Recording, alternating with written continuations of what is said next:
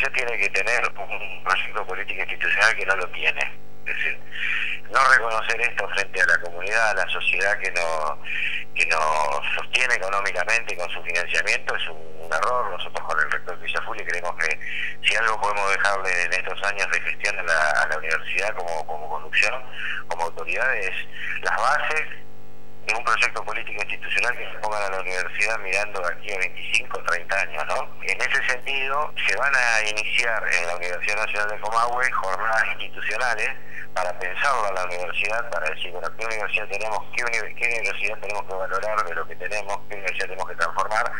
Y esas jornadas van a ser en todas las unidades académicas, van a intentar eh, construir un documento único que oriente una como, como base, digamos, como base de, pensamiento la universidad de aquí a 20, 25 años, y, y creemos que en ese proceso hay que integrar y potenciar todo lo que la universidad tiene, que no siempre es visible a los ojos de los medios, sino que lo que suele ocurrir es eh, el conflicto, que el conflicto realmente es lo que ocurre en, el, en, en, esas 12, 10 horas que dura el Consejo Superior, con una manifestación estudiantil o de docentes o, o del conflicto que tiene cualquier institución pública como la universidad. ¿no?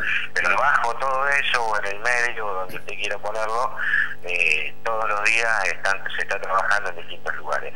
Una cuestión del horizonte que nosotros pensamos es definir el rol de los asentamientos más distantes de la universidad, es decir,